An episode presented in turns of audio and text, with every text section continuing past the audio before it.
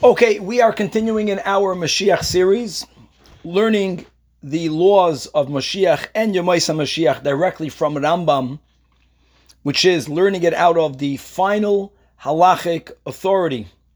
And therefore, what, it, what we are learning now is the basis of our emuna in Mashiach. And just to reiterate at least one nakuda, one point, which is when a person says, "Oh, we believe in Mashiach," what does that mean? What does it mean? I believe in Mashiach. So there are some of the imaginations that we have that are not halachic grounded, and therefore, who says that we are to believe in that? And on the other hand, the, the details that are brought out in the Rambam, this is part of our emuna. So the importance of learning Hilchais Malachim in the Rambam cannot be cannot be understated. Because what we are really saying is that if a person doesn't know the details that are, are going to happen, as the Rambam writes, then they are lacking in their emunah in Mashiach. Even though they believe in the word Mashiach, and some of what they believe in is taka part of halacha, but they're missing details. That's a, that's intro number one. Intro, just to repeat another introduction, that there are two parts of believing in Mashiach. There is believing in a person that will be our Redeemer, believing in the rising of Melech HaMashiach. That is addressed in the Rambam in the 11th chapter. And then there's another detail of, it overlaps, but it's not the same, and that is the belief, the belief in the era of the Mashiach, or in the Messianic era, believing in the Yemais HaMashiach.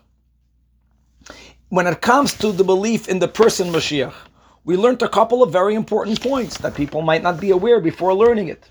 That we are believing that there's going to be a king, like we described. We believe in that which the king is going to establish. He's going to re, re, resurrect, he's going to bring back to life the Davidic dynasty. That Mashiach, believing in Mashiach means believing that this person is going to build a Beis Hamikdash.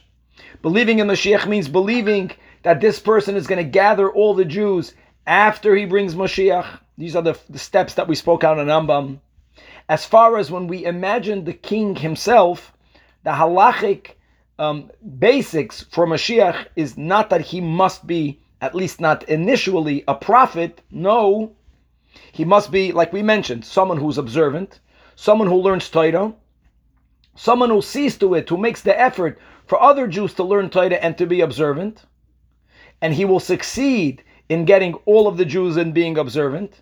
And ultimately, Mashiach is a person who will get all of the goyim to keep their Sheva Mitzvahs B'nai Noach. So that's that's what that's what it must mean halachically that I believe in Mashiach. I believe in everything that I just mentioned. That there's going to be a king, and he's going to restore the Davidic dynasty, and I believe that he's going to build a temple, and I believe that he's going to gather all the Jews to Israel. We're speaking basic halacha, and that process will involve him getting all the Jews to learn Torah and all the Jews to keep all the mitzvahs and all the nations of the world, all of the Goyim, to keep the seven Noachide laws because God commanded them to keep it. Okay. Now, that was all in the past. We already learned one class in the 12th chapter in the Rambam. So now we are learning the laws of the Messianic era. And adding to what we did not discuss yet is that the Rambam in part makes a corollary. He makes a certain uniformity between Messianic era and Mashiach himself. And what am I referring to? A couple of classes ago, we pointed out the following contradiction. That the Rambam writes in Hilchas Malachim that Mashiach himself doesn't have to be a prophet. There's no need for him to be a prophet. Actually, the prototype of a potential Mashiach was Bar Kochba. Bar Kochba was a person that lived that his he ascended to power in year 132 in the Common Era. He was a observant Jew. He wasn't a tzaddik in the Hasidic uh, understanding of a tzaddik. He was a good Jew. He kept the mitzvahs to the best of his ability, like all the good Jews today. He was not perfect. He was out set to build the Beis Hamikdash. He made a rebellion against the Romans. And the Rambam uses him, that's an example. That Mashiach doesn't have to be a prophet. Mashiach doesn't have to be a miracle worker.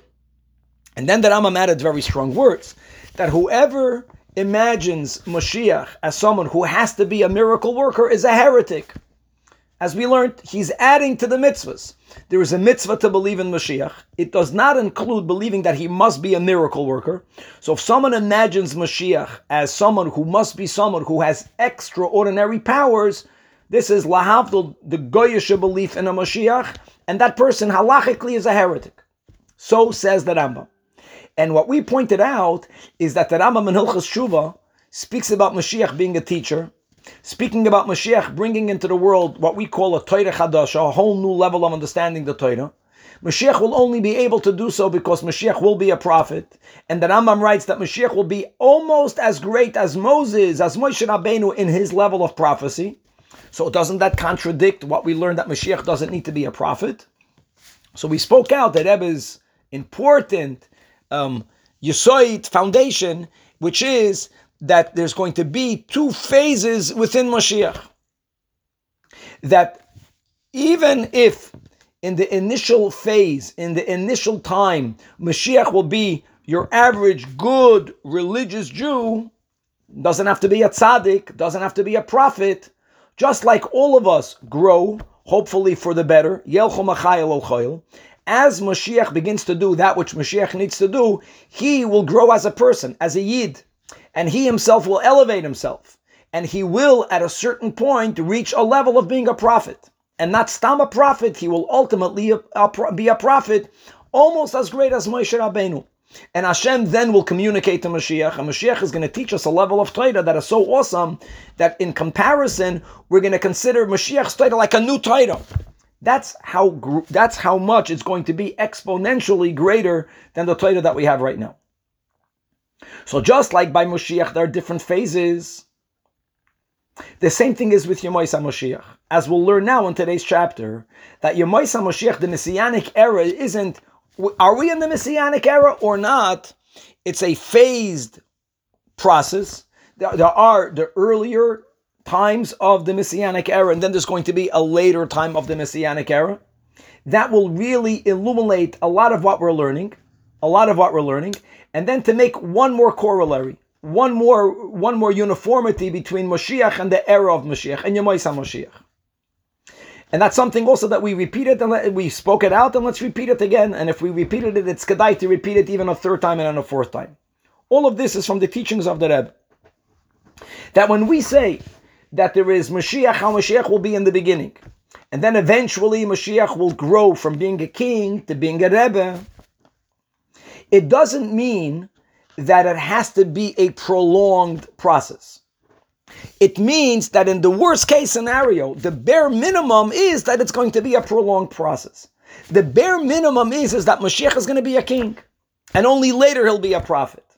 But there's always the possibility that if we merit, all of the things that Mashiach will evolve into later will happen much earlier. It's even possible that from the beginning Mashiach will be a prophet. It's possible. The Rambam doesn't say that it's something that we don't allow that possibility to be. All the Rambam is saying is that if a person imagines Mashiach means a prophet, that's heresy. It's heresy. You're not allowed to believe in that. Mashiach is Melech HaMashiach. And we, we spoke out already in this year a few times over what his job is. That is what we believe in. Now, if we, the generation, will merit, then Moshiach from the beginning will already be on the level of being a prophet close to Moshe Rabbeinu. And the same says the Rebbe, is as, as we're going to unpackage the 12th chapter in Rambam, and indeed we will see that there are two, there are two general phases in the Messianic era. And as we will see that the earlier phase won't, will not be a miraculous phase, but the later phase will certainly be a miraculous phase. And let me give you one example.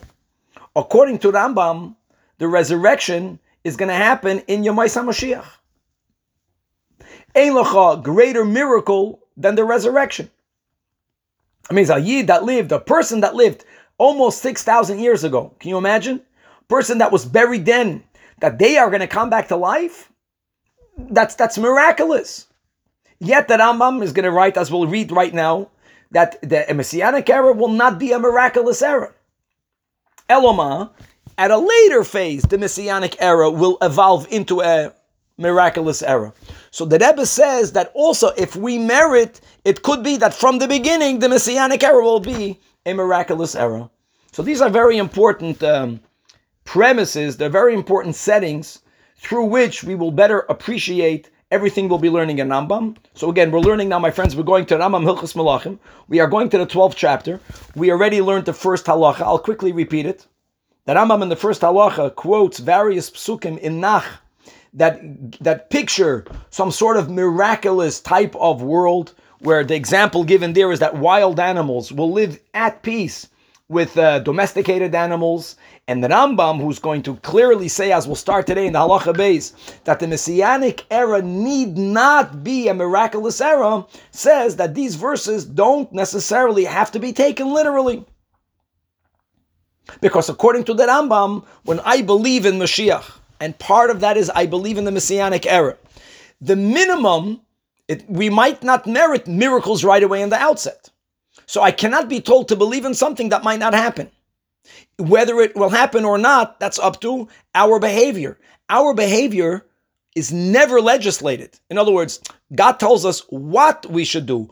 But if indeed we will do it or not, that's up to our freedom of choice. So any type of eventuality that depends on man's choice cannot be written into halacha. Halacha is a fact. This is, this is, this was, and this will be. Mashiach is coming is a fact. Whether, God forbid, no one will merit or not, Mashiach is coming. And Mashiach is going to do exactly what the wrote in the previous chapter. That minimal, minimally has to happen. It could be if we merit, if we make the right choices in Golus, then it's going to be even more glorious. The same thing with Yemois HaMashiach. So that's why the Rambam writes that these verses don't necessarily mean the way they are written literally. We're not speaking about psukim in Chumash. Chumash always is to be taken literally. We're quoting all of the verses that we have in Nach. And either either will merit, and if we merit, they're going to be taken literally. The lion is going to live with the lamb. Because yeah, ultimately at the end, there will be no violence in the world whatsoever, whatsoever. However, if we will not merit minimally, then the Rambam writes that these verses is an allegory to the nations of the world that are compared to wild animals, and we are the domesticated lamb. And up until the coming of Mashiach, tragically, they took advantage of us and we were abused by the Goyim. And from the times of Yemaisa Mashiach, they'll stop bothering us, they'll let us be. And that's the meaning that the wolf or this animal or that wild animal will, will lay at peace with the Jewish people. That's where we're up to, my friends. Any questions? Okay. So now, just like the Rambam in the previous chapter gave us the bare minimum of what Moshiach will do, now we're going to start learning the bare minimum steps that will happen either in the beginning of Yomai Mashiach or a moment before Yomai Mashiach. Guys, there is nothing more fascinating than these halachas. Amazing. And I, now that I learned them or re- review them, it's almost tragic that people don't learn this enough because there are so many midrashim and there are so many gemaras. And you know, when it comes to Torah, we say that everything in Torah is emes. But not everything is going to be emes in this physical world. Many things are emes on some spiritual sense. Rambam is halacha. So what we're learning now is the minimum what's going to happen in this physical world. And it's amazing to see details that the Rambam describes that will for sure happen in connection with Yomai Mashiach. So, 12th chapter, second halacha. Says the Rambam, Amru Chachamim, sages say, Ein bein oilam hazel Yomai Mashiach, that the only difference between the world that we live now in Golus and Yemai Mashiach, the Messianic era, is Ella Shibud Malchias Bilvad. The difference will be not that there's going to be some sort of mir- a miraculous type of world. No, like we mentioned, not it doesn't have to be that way in the beginning. What has to be in the beginning is Shibud Malchus. Shibud Malchus means the nations are dominating the Jewish people. The nations dominating the Jewish people means that we are not a independent people. And my friends, as much as we are grateful to the fact that Hashgacha Pratis, a Jew from our generation, can go live in Eretz Yisrael, we are certain no one can say that Eretz Yisrael is an independent nation. Of course, it's not. Of course, there are many things that it cannot do. Even aside of the tragedy that the leadership is not yet religious, aside of that. But the Lamashal, the fact that a Jew is not allowed to build a shul on Har HaBayis, we are barely allowed to go up there and daven. I'm not speaking about whether we can go there halachically. That's another topic. But the fact that the government of Israel has no power, it can say whatever it wants to say. It doesn't have the koyach to uh, exert Yiddish rulership over the land of Israel. Doesn't have that koyach. It's subject to many things. It's subject to the goyim who don't want to see that happen. It's subject to the fact, I mean, part of Golos is, is that the Jew themselves, the leadership in Eretz Yisrael now, they don't even believe that, they don't see the point of us having the right of going to Har HaBayis. It's not important for them, and it's going to cause a tremendous chaos because you have billions of Muslims that will be against that, at least as of now. But we don't have freedom. We don't have freedom which, which, which no, now there's still Shibud Malchus. We're not a real independent nation. When Mashiach will come, we will become an independent nation, and that will be the beginning of the Yemaisa Mashiach. Says the Rambam that Yeroa Mipshutam Shal Hanavim. It seems when you read the simple understanding of many words of the prophets, Shebetchilas Yemaisa Mashiach, that during the earlier stages in the Yemaisa Mashiach era, there's going to be a war that we will refer to that war as Gog Magog. I want to stop over here. The Rebbe many times said that the wars, the wars of Gog Magog already happened. So first of all, I want to put the Rebbe's words in context. This is extremely important. When the Rebbe spoke in Farbrengens, the Rebbe generally was not giving halachic talks. Not. There are many statements that the Rebbe makes in the Farbrengen that are not halachically, uh, they were not meant to be a halachic ruling, as the Rebbe himself said in the earlier years. I'll give you, I'll give you an example. One example. There's a big halachic question whether the blessing, the bracha before hallel is made whenever hallel is not recited as the full hallel. For example, on Rosh Chodesh. On Rosh Chodesh, we read what we call the half hallel, the part hallel. The Alter Rebbe Paskins in Shulchan Aruch that if you're davening with a minyan, only the chazan should make the first and final bracha, and everyone else should answer amen. If you're davening by yourself, then everyone should make their own bracha. During a farbrengen, the Rebbe says that everyone should always make their own bracha. Many people erroneously said, ah, the Rebbe gesagt in a farbrengen, not the way the Alter Rebbe paskins. This is not the only case. And that was a foolish statement because in a in in in in in a, in a ruach of a farbrengen beruchnius, when you say that every yid should always make a bracha, doesn't mean that the Rebbe was giving a halachic ruling, as the Rebbe himself said many times, not regarding this, but regarding statements that he made during a farbrengen, that during the week people asked the Rebbe, does that mean that we should change the way we observe this or that or the other? Oh, the Rebbe said no. The Rebbe says ask a rav. The Rebbe wasn't speaking as a halachic decisor. So the same thing when it comes to many statements regarding Gog Magog, I think it's important for us to begin from the beginning. Obviously, obviously, I'll say this again, that if we will merit, and the Rebbe says that we merit, and, and, and God willing it's going to manifest that way, then many of these things actually will happen in a way that it won't be at all uh, the way we imagine it to be. But before we go into that, that Rambam is saying that in the beginning of Yemois HaMashiach there's going to be, let's read a war known as the War of Gog Magog. Now, this War of Gog Magog is basically a war where the nations of the world will wage a war against the Jewish people, and particularly against Yerushalayim. And it's going to be in that war that the nations of the world will have a tremendous downfall. We, the Jewish people, will have a tremendous victory. That will be one thing that's going to happen in the beginning of the Messianic era. Furthermore, says the Rambam, before this war of Gog Magog, listen, Yamoid Navi, a prophet will get up. Now, we already learned in the last chapter, this is not Mashiach. This is a prophet. Mashiach doesn't have to be a prophet. Here we'll have a prophet. And what will he do? Liyasher Yisrael. He's going to straighten us out. Ulahachin libam, and he's going to prepare our hearts. And this is the meaning of what it says, Hine onoichi sholeach lachem es Eliyah. It's not Eliyahu, just for the record. Here in the verse it's written Eliyah Hanavi.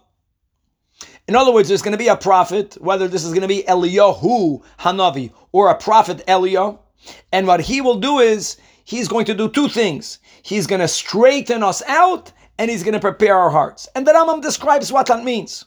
It's amazing. Details.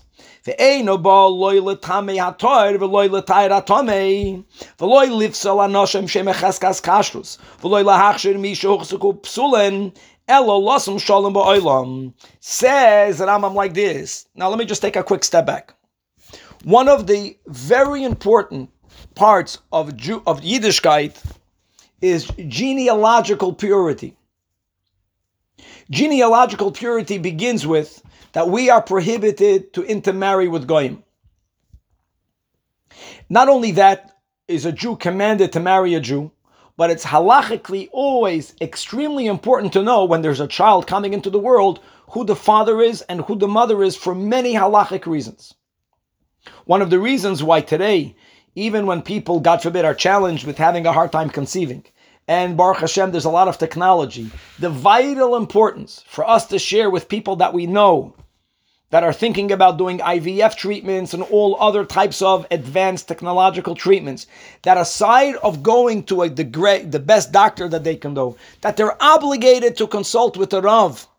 That's because all of these things touch upon the genealogical purity of the Jewish people. As it comes out, not enough, but in the news, here from Los Angeles, that in one of these, one of the greatest IVF clinics, for some Mishugas, one of the doctors running the clinic used his biological um, substance to impregnate thousands of women. Which means that a woman who went to this clinic to get pregnant with the assumption that they're going to use what comes from the man to insert it in what comes from the woman, he didn't actually go through with that. The man donated his biological stuff, but the doctor gave his own. He's sitting in jail now. In other words, it's important for us to know who is the father and who is the mother. Not, oh, if the mother is Jewish, the kid is Jewish. Well, first of all, yeah, to a certain degree, to a very basic degree, but that's not enough information. Really, the Mishnah says that there are 10 levels of genealogical purity. 10 levels. Koyin Levi Yisrael, but a Yisrael that's kosher, that means that the father and the mother are Jewish, the father and the mother were allowed to marry each other. There was no violation that was broken in order for the child to be conceived. And then imagine there are seven other types of levels, one above the other, or one below the other, each one being less pure than the other, with many halachic consequences.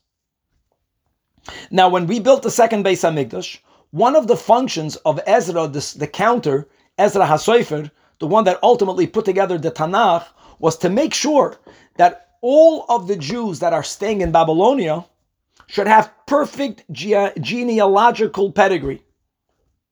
Because the Jews that there was a question mark on their kashrus of who they are, who they came from, this is something that this is a halachic topic, and it may take a long time to resolve. And he didn't want to leave any question marks in Bavel. So it's interesting that he took with him the Jews who needed to have a more thorough halachic investigation to determine exactly what they are. Only the Jews that had no question mark at all on their yichus were the Jews that, that remained in Bavel. Which means that Jews that remained in Bavel had a more pure genealogy than the Jews that were in Eretz Yisrael. Something similar is going to happen in the Yemais HaMashiach. This is not Mashiach's job. This is the job of this prophet. That the, what he will have to do is he's going to have to determine the genealogical status of all the Jewish people. Now, the Rebbe, in many sichos, proving from the words in the Rambam, makes clear that at this early stage, the prophet is not going to be doing it based on prophecy. That's going to happen later. The prophet is going to be in charge of this endeavor, but it will be done as per halachic guidance. My friends, a lot of this is happening right now. I give you an example, especially when the Rebbe opened up Chabad houses all over the world. And the Rebbe finally, not finally, the Rebbe, the Yidden were finally inspired by the Rebbe's uh, trailblazing that the concept of reaching out and trying to be in touch with every single Jew became the norm, mainstream Yiddishkeit. So, unlike how it was 20 or 30, for sure 40 years ago, that if people were not frum, they never did a real fruma marriage they sadly went to a reform rabbi, if they went to a rabbi at all, who Bechlal was not adhering to any halachas, who married God for Rahman al Jews and Goyim. He had he couldn't minimally care whether the person who, is, who said that I am a Jew, whether that person is really a Jew or not. Now that thank God this is it took it took many many many years. I remember in the earlier years where even people that that were in the Kiruv world they never wanted to make a kosher wedding. They used to say that if the couple that's getting married is not observant, don't give them a kosher wedding. Let them go to the reform rabbi. Why were they saying that? And some of them, sadly, few of them say that now. They say that if they're not frum, so what benefit will there be for an Orthodox rabbi to marry them? If a frum rabbi marries them, then they'll be halachically married. What's going to happen if in one year, or if in 20 years, or if in 50 years, they're going to get divorced? If they're not observant, then who says they're going to go to an Orthodox beis din to get a get? They probably won't. They'll go to whatever, if they'll go at all, which means that their get won't be valid. Which means halachically, since they got a halachic marriage, the woman is a married woman. Which means that if she's going to get married again, her children are going to be halachic bastards, mamzerim.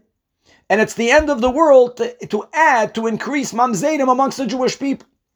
So this was the argument of the Charedim against the Rebbe, against the Shluchim, that we make an effort to have everyone undergo a halachic chup and kedushin, even people that are not yet frum. I'm just giving you. Now, obviously, there is a point here. A rabbi who marries a couple has an achrayas, a responsibility to make sure that if they get divorced, they do so al pidin, with a kosher get. But putting that aside, the advantage of marrying a person under the, under an orthodox chuppah and it's good for you guys to know this, is that when a couple comes to a rabbi and he, and he says that I want you to marry me, the rabbi is obligated to make a halachic inquiry into the genealogical purity of the couple in front of him. When I say genealogical purity, there are many levels to it, like I mean, there are 10 levels, but to a certain point, he has to make such a thorough investigation. So when a person comes to a shul and they say, I'm Jewish, you accept them as Jewish and you can know them for 10 years, and they can be eating glatt kosher Hasidic shchita. When you marry them, if you don't know their parents, and you don't know that their parents was married by a frumarov, it's not so simple to marry them. And we're getting better at it. But there, there, there's a certain halachic procedure that everyone has to undergo to determine whether they are Jewish or not. Now, there are many details that we're not doing yet.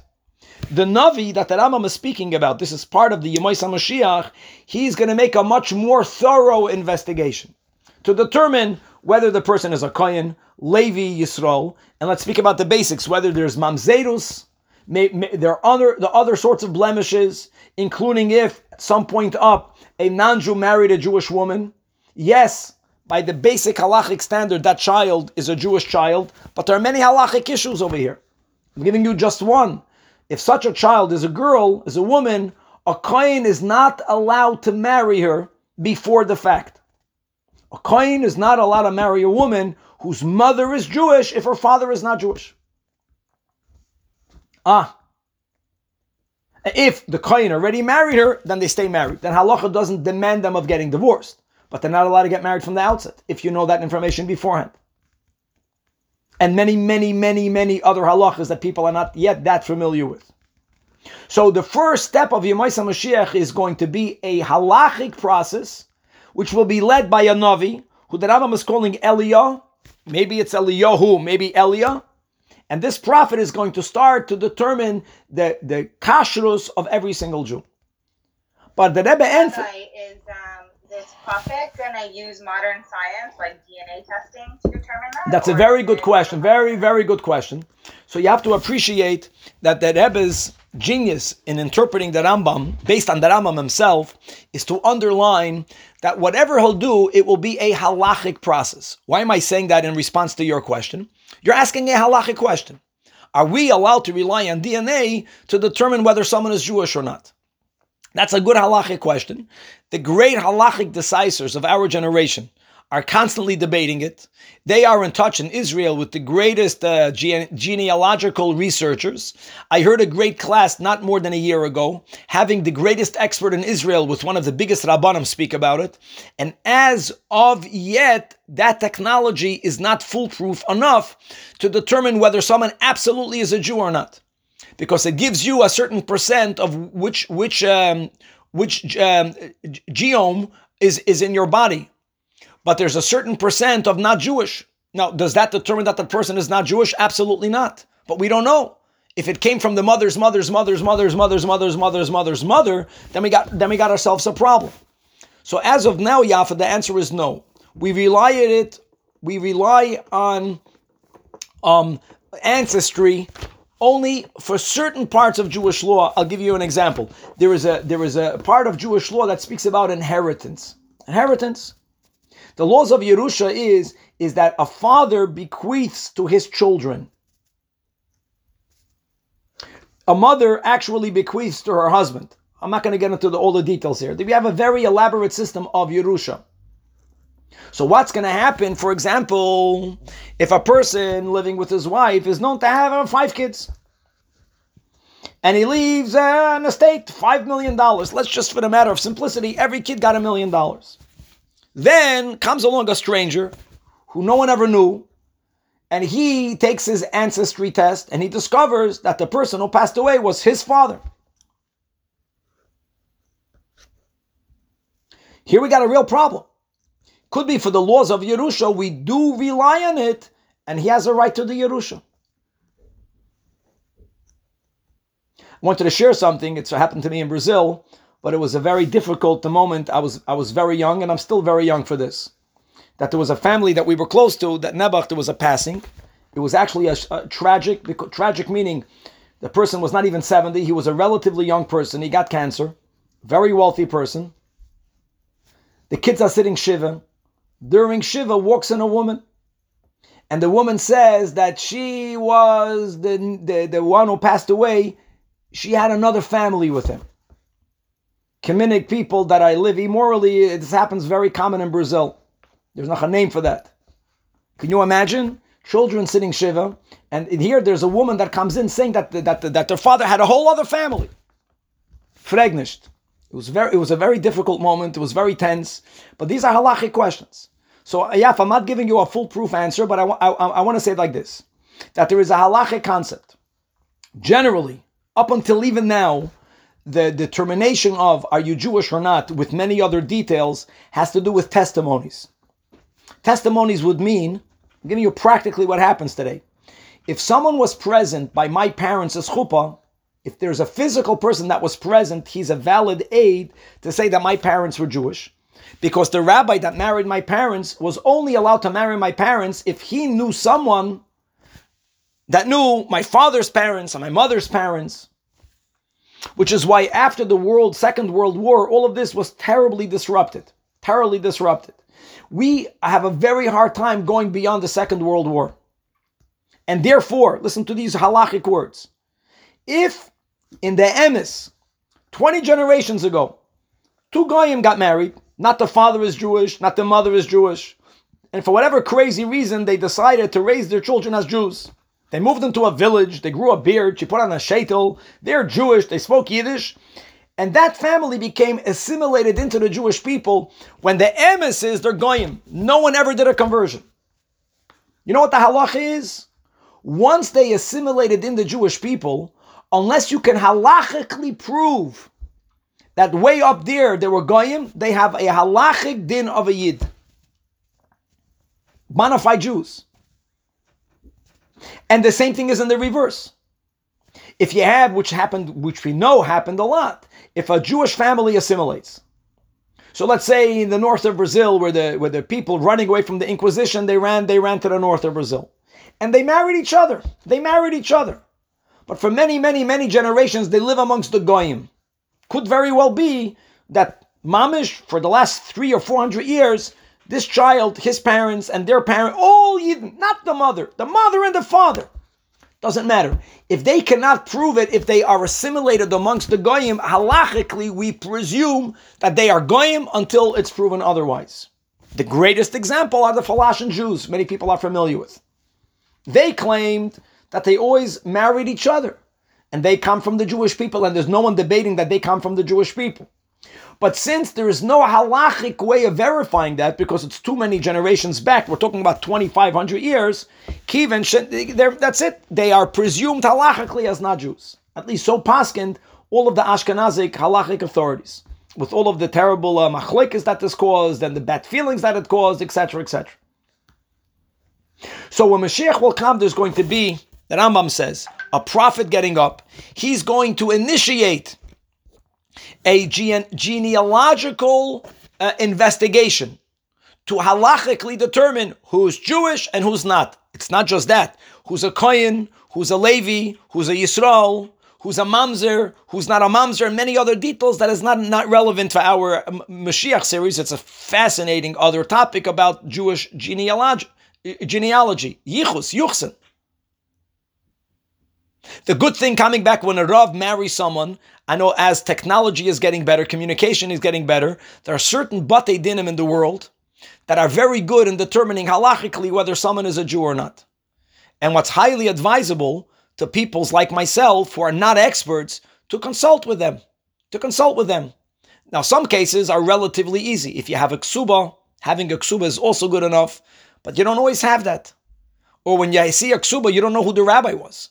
You don't know whether you can rely on the rabbi or not. So we have to get better at doing our birur yuchsin before we marry anyone. And I'm speaking about rabbi marrying two members of their community who are with him for many years, who are completely frum and Hasidish. Still, when it comes to doing a wedding, you have to have whom to rely upon. You have to do a birur yuchsin. So that will be one part of either the messianic era or something that will happen immediately prior.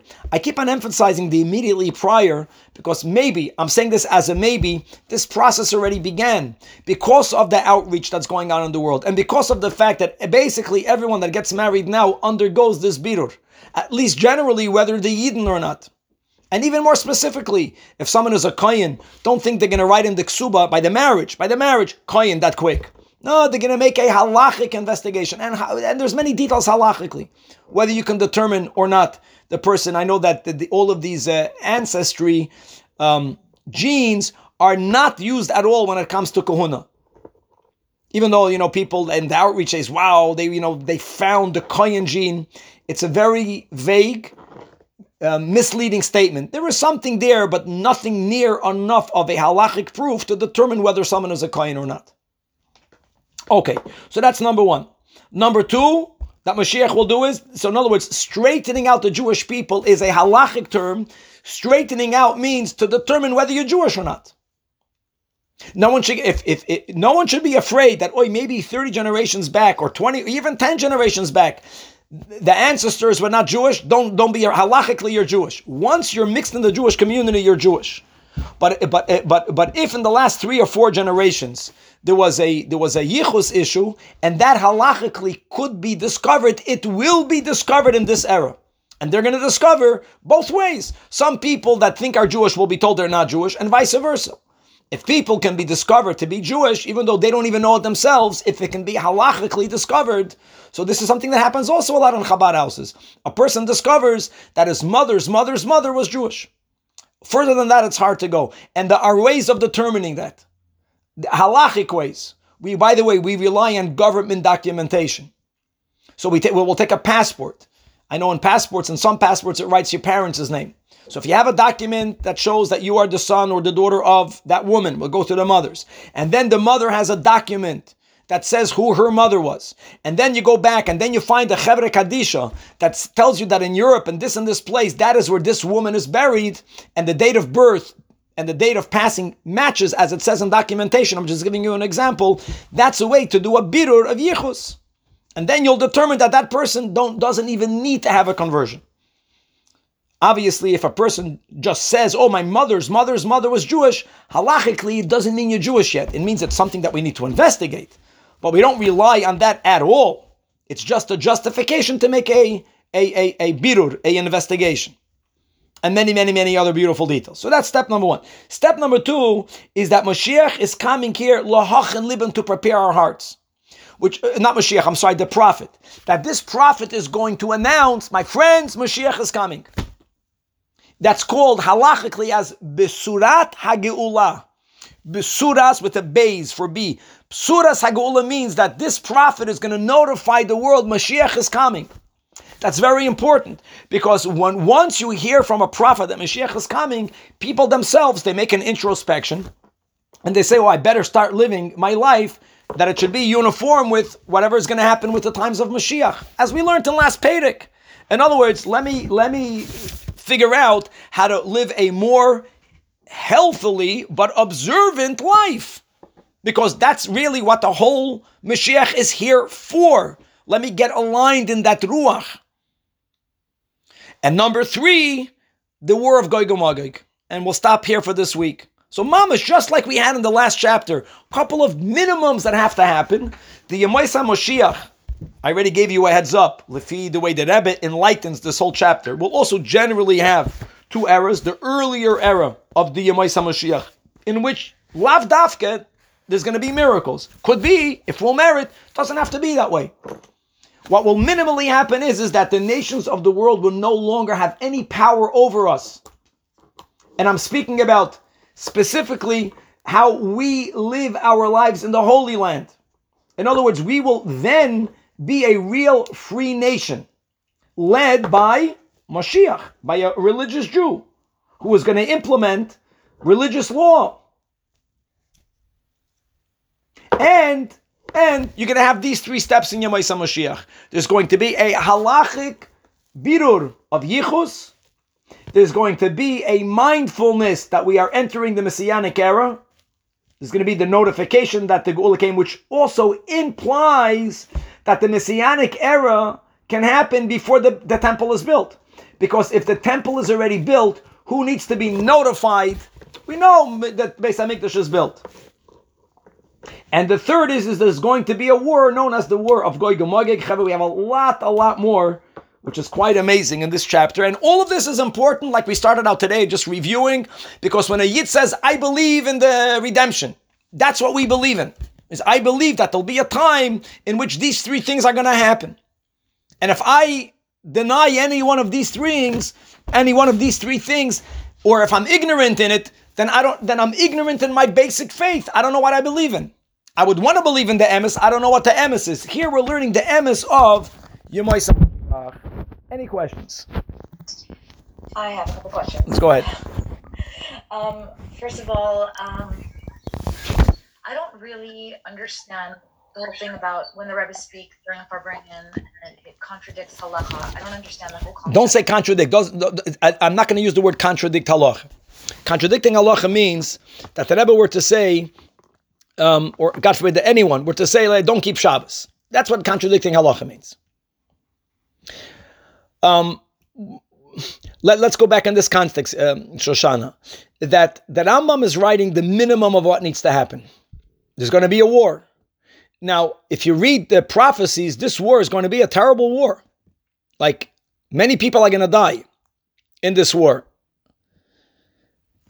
If we will merit, and the Rebbe went with that, we're going to merit. If we're going to merit, not a single Jew is going to die. And there's going to be miracles in that war. The Rebbe also spoke the whole time that when the moment Mashiach comes, big miracles are going to happen. It, it goes together with that. The Rambam never said that big miracles cannot happen in the beginning of the Messianic era. The Rambam doesn't say that. The Rambam is writing to us the minimum what needs to happen.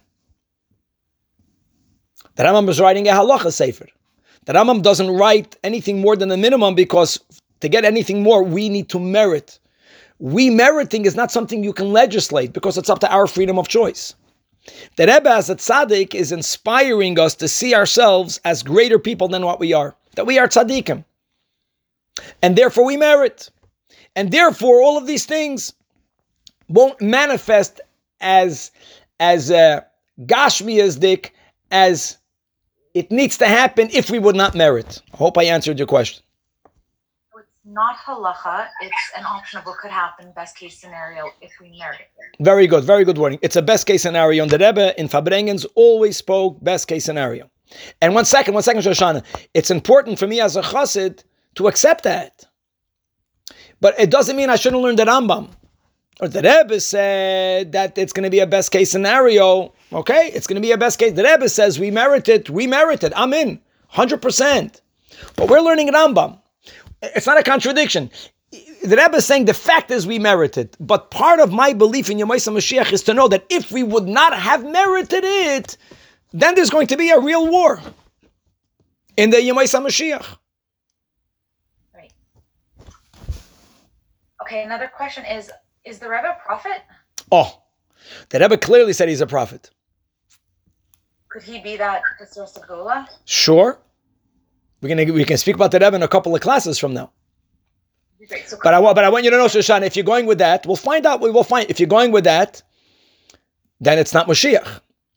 Okay, I'm just telling you there's there's different players here. The Rambam is differentiating. There's the Melech Mashiach. According to the Rambam's image, Melech Mashiach is a more down to earth person, much more down to earth than the prophet. To be a prophet is already a great tzaddik. The Rambam says Bar Kochba could have been Bar Kochba was not a tzaddik. Bar Kochba actually passed away. He lost because he was arrogant. That means he, he was some that I'm not, God forbid, speaking bad about him. I'm just saying that the Gemara says that he told God, I don't even need your help. He was so mighty and so powerful. He tells God, I got it. Don't worry about me. He didn't mean it in a bad way, but a tzaddik would never say that. But a prophet, a prophet would never say that either. No, it's that the, the Rambam's um, minimum belief in Mashiach is Mashiach will be a great warrior who's Pashat gonna like he's gonna be a king. A king means he's gonna be a, a political figure whose goal is that's the important thing. Whose goal is to bring back the the Malchus of David, to bring back Yiddishkeit. if we're to assume that the Rebbe is Mashiach and he was already here, then should the one who is the Navi have come before already? So the Rambam, we're gonna read that. Yes, yes, we're gonna read that soon. We're gonna we're gonna we're in the middle of the series over here. If the Yemoisa Mashiach begins before the coming of Mashiach, then he should have come. Anything could be. Could be the previous Rebbe was the Navi. The previous Rebbe began this whole process. The, pre, the previous Rebbe began with the Shluchim. The previous Rebbe already said Mashiach is coming. And by the way, it was before him also. The Rambam is going to write soon that we don't have to figure this out. We're going to remember. we're- I know it's like stopping in the middle of a haircut. Like uh, we are, guys. We are in middle of a topic. It's just fascinating. So before you put all the pieces together, and and and whether a person should be doing it or whether a person should have certain guidance if they do it by understanding that this is not of fundamental importance at all. What's it, it is fundamentally important to believe in everything that Rambam is writing, which means it's important to believe that there'll be a Melech HaMashiach that will at least do what it says in the last chapter, and there's going to be a Yemais HaMashiach, that minimally this is going to, that's important. That's why we're learning it. All the other, The Rebbe or the are, in fact, that um, that Navi who tell us that we are now in the times of Mashiach. So are we officially in the times of Mashiach? Could be.